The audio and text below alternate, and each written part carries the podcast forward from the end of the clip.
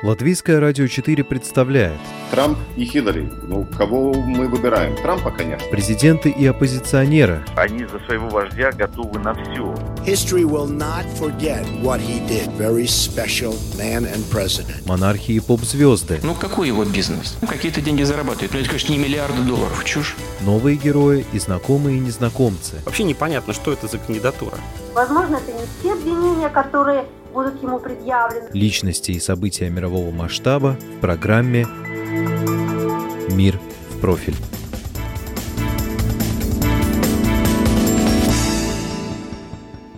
Дональд Трамп отправился на Всемирный экономический форум в Давос в день начала слушаний по импичменту в Сенате, демонстрируя тем самым свое презрение к тому, что он называет охотой на ведьм. Несмотря на общее мнение аналитиков, что президент сохранит свой пост, ведь в Верхней Палате Конгресс большинство у республиканцев, альпийский воздух для президента США сейчас гораздо приятнее, чем атмосфера в Вашингтоне. Трамп – главное блюдо этой сессии Давоса. Путин, Макрон, Джонсон, Синдзипин заняты домашними делами и на форум не поехали. Скептики даже предрекают, что 50-й юбилейный форум станет последним. Главной интригой этого Давоса стала дуэль Дональда Трампа с Гретой Тунберг. Пару лет назад такая комбинация была бы невероятной. Место протестующих было за полицейским оцеплением высокого собрания. А теперь сиди и думай, какой сценарий будущего более вероятный. Новый экономический оптимизм Трампа или климатический апокалипсис, озвученный пропускающей школу девочкой с расшатанной психикой. Вы слушаете программу «Мир в профиль». У микрофона ее автор и ведущая Анна Струй.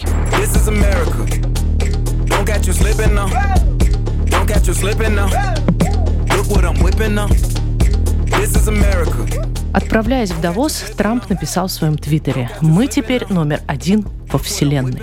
Во Вселенной, Карл. Я помню доклады 25-го съезда КПСС. Трамп, конечно, артистичнее Леонида Ильича и говорит без бумажки, хотя и как-то странно двигает шеей, как будто бы ему мешает скрытый наушник. Но 30-минутный доклад о фантастических, невероятных, потрясающих успехах США за три года его президентства с трибуны пока еще международного форума – это слишком. Но ведь начался четвертый предвыборный год, и в чате прямого эфира Давоса то и дело всплывает лозунг «Трамп 2020» с тучей улыбающихся или, наоборот, кривящихся в гримасе рожец эмоджи. Бегло сравнив две речи Трампа, инаугурационную, произнесенную 27 января 2017 и эту Давосскую, мы увидим, что принципы самопрезентации 45-го президента США остаются неизменными. Лингвисты подсчитали, что, вступая в должность, Трамп 97 раз употребил местоимение «мы» или «наш» и 34 раза слово «Америка» и «американский». Для Трампа характерны апелляция к национальной гордости, вплоть до гипертрофированного американоцентризма, Ставка на так называемые голубые воротнички, миллиардер, девелопер заботится о новых рабочих местах на производстве. Марк Зугарабу аплодирует. Верность семейным ценностям. Критика предшественника Обамы. Победа над врагами. Сначала исламским терроризмом, теперь китайскими хищническими торговыми практиками. Цитирую. Обилие превосходных степеней сравнения. И мое любимое, кочующее из выступления в выступление. Billions and billions and billions and billions billions and billions and billions and billions миллиарды и миллиарды. Впрочем, в конце речи Трамп вспомнил, что прилетел в Европу и дал нам урок по истории Ренессанса. Тут, где недалеко у вас Флоренция, славная республика банкиров, там есть дома, кафедральный собор, который очень красиво получился. А еще в часе лета Париж с его Нотр-Дамом, пожар в котором наполнил, опять цитирую, сердца священным ужасом. Далее последовал гимн Великим соборам Европы и созидательному гению обыкновенных людей, воодушевленных необыкновенными идеями. Короче, Гюго курит в сторонке. Но самой цитируемой частью Давосского спича стали выпады Трампа против пророков климатического апокалипсиса. This is not a time for pessimism. This is a time for optimism. Сегодня не время для пессимизма, сегодня время для оптимизма. Страх и сомнения не лучшие мыслительные процессы, потому что настало время для великой надежды, радости, оптимизма и, главное, действия. Но чтобы воспользоваться возможностями завтрашнего дня, мы должны отвергнуть вечно хнычущих предсказателей конца света и их пророчества насчет близкого апокалипсиса. Эти пророки — наследники вчерашних гадалок и гадателей для дураков. У меня в стороне они есть, и у вас они тоже есть. У нас у всех они есть, и все они хотят увидеть наш провал. Но мы не позволим этому случиться. Они предсказывали кризис перенаселения в 60-е, массовый голод в 70-е. Они же угрожали нам тем, что кончатся запасы нефти уже в 90-е годы. Эти алармисты всегда почему-то требуют одного и того же абсолютной власти над нами, чтобы они могли доминировать над нашими жизнями, менять их по своему произволу. Климатические активисты – сила, которая собирается доминировать над жизнью рядового американца? Вы это серьезно? Может, Дональда Трампа просто задело, что Грета Тунберг выступала в первый день форума целых два раза? К ее назначению человеком года он точно приревновал, иначе не стал бы ерничать в Твиттере, что, дескать, Грете надо учиться справляться со своим гневом, а потом пойти на хорошее старомодное кино с каким-нибудь другом. Расслабься, Грета, расслабься. Но Грета не расслабляется. «Я не тот человек, которому не прислушиваются», — шутит она. I'm not the person who can complain about not being heard. I'm being heard all the time. But...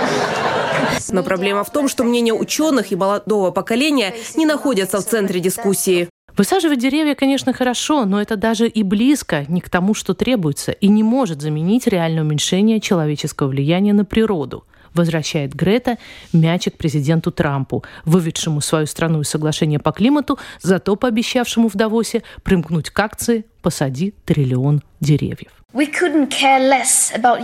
Нам глубоко все равно, какова ваша партийная политика. С точки зрения перспективы проиграли все, и правые, и левые, и центристы. Никакая политическая идеология или экономическая структура не могут справиться с экстренной климатической ситуацией и создать сплоченный и устойчивый мир. Мы требуем от участников Всемирного экономического форума, от всех компаний, банков, организаций и правительств немедленно остановить инвестиции в разведку и добычу ископаемого топлива, прекратить все субсидии и полностью отказаться от ископаемого топлива.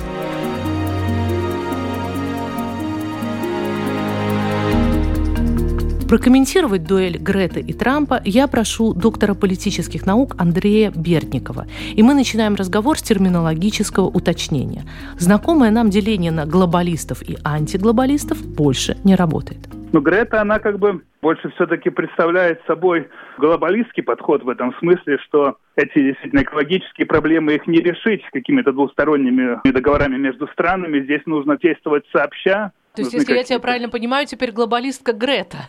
Да, да, конечно, конечно. Нет, Трамп, он же открытый протекционист и иллюзионист, вот этот, который изоляционист, изоляционист так называемый. Я скорее имела в виду антиглобалисты как вот эти массовые движения, демонстрации против глобального капитала. Да, но это тоже сложный термин, потому что сами, вот если мы говорим о левых антиглобалистах, они этот термин во многом отрицают, потому что они себя называют альтерглобалистами, скорее, что они не против глобализации, они против глобализации, которая ведется там от имени корпораций, но они не против там слияния культуры и так далее, потому что есть и правые антиглобалисты, которые против иммиграции и так далее, это совсем другая история. Грета как раз-таки, ну, левачка в этом смысле. Она продолжает традицию этих антиглобалистов уличных, которые именно левого характера. Но это действительно становится частью мейнстрима, как раз вне мейнстрима эти так называемые правые антиглобалисты, к которым во многом можно отнести и Трампа сегодня. Ну, а само вот это противостояние миллиардера и, и ребенка, президента и школьницы, как тебе кажется, вообще это что? Ну, я думаю, что это действительно реалии современных вот этих медийных историй, что во многом выдвигать Грету как главным лицом вот этой именно левого антиглобализма выгодно, поскольку ребенок все-таки это нечто такое трогательное, и это совсем по-другому, чем эти ценности выступает тот же Блумберг, который там сейчас конкурент Трампа в Америке. Этот образ, наверное, нашли правильно. Если Понятно? этот ребенок когда-нибудь баллотировался бы в президенты Соединенных Штатов, еще неизвестно, кто бы победил. Тут, естественно, эти возрастные ограничения, но на самом деле кто победит в общественном мнении, это еще вопрос. Я думаю, каждый останется при своем.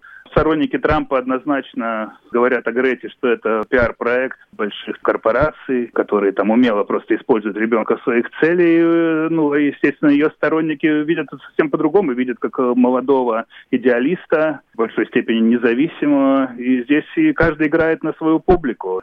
Действительно, что новое, это то, что сегодня возможно сделать пиар-историю из ребенка, и люди к этому относятся достаточно серьезно. Я приведу пример еще одного персонажа, который в тени всей этой истории, и тебе, наверное, говорит что-то имя Миха Уайта один yeah, из да, основоположников да. движения Occupy Wall Street. Угу, и да. он тоже получил приглашение на форум, и он поехал на форум, насколько я знаю. По крайней мере, на его странице домашней было своего рода такое извинение и вообще разъяснение своей позиции. И он, в частности, сказал, что пока мы будем держаться только этой формы уличных протестов, мы ничего не добьемся, нам все-таки надо влиять больше, а для этого как бы нам надо быть внутри. Ну вот немножко другой пример, да, в нем нет этой Гретиного идеализма и Гретина естественно, юности и всего этого, но тоже пример, что человек, который намеревался оккупировать Уолл-стрит и бороться с капитализмом, все-таки принимает приглашение вот этого вот капиталистического форума. Получается, что все-таки это определенная капитуляция перед капиталом, скажем так. Ну, вообще, на самом деле, я считаю, что да, потому что все время альтернативой вот этому Дамасскому форуму был так называемый мировой социальный форум, который там где только не организовывали. Организовывали сначала в Бразилии, там при поддержке рабочей партии в Бразилии. И туда съезжались как раз антикапиталисты со всего мира. Потом там он в Индию смещался, потом уже в других странах, потом начали на национальном уровне делать. Сейчас это все затухло, движение, и во многом надо смотреть, где тут конспирология, где теории заговора, где нет, но многие считают, что, естественно, это тоже тактика, вот это кооптировать наиболее радикальных там левых активистов в свою среду, это, естественно, тоже помогает заглушить протест. Но эти вещи действительно происходят. Сегодня я могу сказать, что такого ярого противостояния, как в начале 2000-х, нету между этими движениями уже. И открыто, если говорить про Америку, эти движения выступают уже на стороне конкретной партии, на стороне демократической партии. И мой последний вопрос, он напрямую не связан с Давосом, но тем не менее мы знаем, что Трамп достаточно демонстративно покинул Америку, когда началось судебное уже разбирательство по делу ну, об импичменте. Тоже этот вопрос такой, на самом деле, немножко парадоксальный, потому что когда мы читаем, что поводом к возможному импичменту, ну или невозможному, скорее, по раскладу политическому, импичменту послужил его разговор с Украиной, тоже возникает вопрос, неужели ситуация в мире настолько перевернулась, что фактор страны, которая находится, не будем давать оценочных суждений, но там, где находится Украина, может стать фактором внутриполитической борьбы в Штатах. Это тоже какие-то новые явления нового десятилетия, нового века? Да, эти темы накалена с 2014 года. В какой-то мере это может играть карты против Трампа. Но насколько это новое явление, ну тут трудно сказать. Когда-то, допустим, Вьетнам тоже расколол э, Америку на две части. Случился даже такой поколенческий конфликт. Сегодняшний украинский случай далеко не такой раскол, но беря внимание, что со времен Вьетнама все-таки Америка жила довольно стабильно, и там не было новых потрясений, но там можно сказать, что за последние вот 30 лет это такой со времен Вьетнамского это наиболее серьезный раскол в, в американском обществе. Он, конечно, не только с Украиной связан, но вообще связан с тем, что международные события разного толка там играют все-таки большую роль. Тут и Иран можно упомянуть. Я думаю, что это не такое частое явление, что какой-то внешнеполитический фактор играет такую роль в самой влиятельной стране мира, но все равно это не единственный случай в истории. Ну, в общем-то, у меня сложилось такое впечатление, что ему, по большому счету, вообще все равно с кем биться. Он может дискутировать с Гретой и уделять ей такое внимание, что там пророк апокалипсис.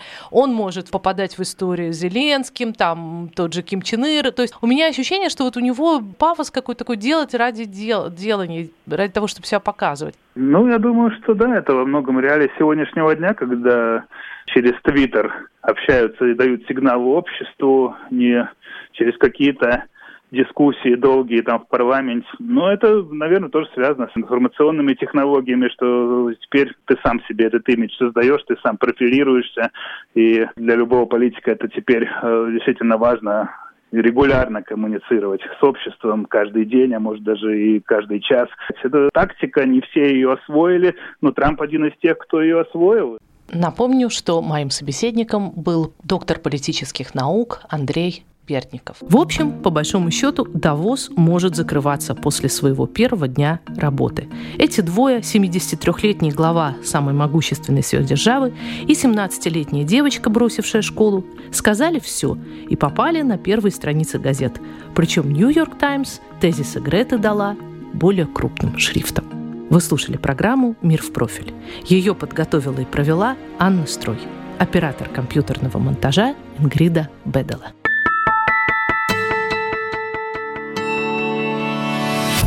человек и его поступки, события и его значения. В программе «Мир в профиль»